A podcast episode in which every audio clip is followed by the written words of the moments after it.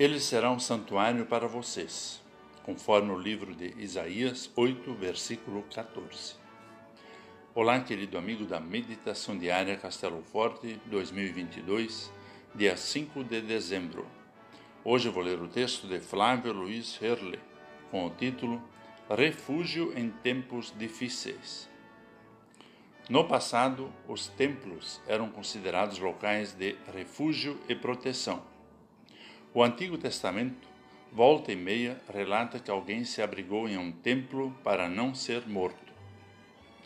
Quando as palavras de Isaías foram escritas, o povo de Deus sofria a ameaça da potência da época, a Assíria. Estava desesperado e afastado de Deus. Ele então convida e oferece refúgio. Usa uma figura linda personificando em si mesmo a ideia de santuário ou templo, que protegeria o seu amado povo. Nele poderiam encontrar segurança. Em Isaías 7,14, o sinal dado ao apavorado rei Acás foi que a Virgem conceberia e o nome do menino seria Emanuel, que significa Deus conosco. Essa expressão é repetida nos versículos 8 e 10 do texto de hoje. É uma profecia do nascimento de Jesus, pois Emanuel seria um dos seus nomes. Isso se encaixa perfeitamente no advento, pois o Verbo se fez carne e habitou entre nós, conforme o Evangelho de João 1:14.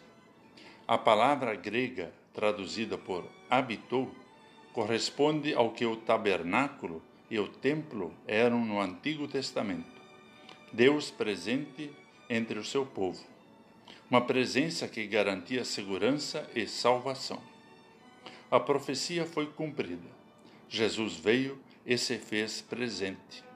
Prometeu que estaria conosco todos os dias, oferecendo o perdão dos pecados e a esperança da vida eterna.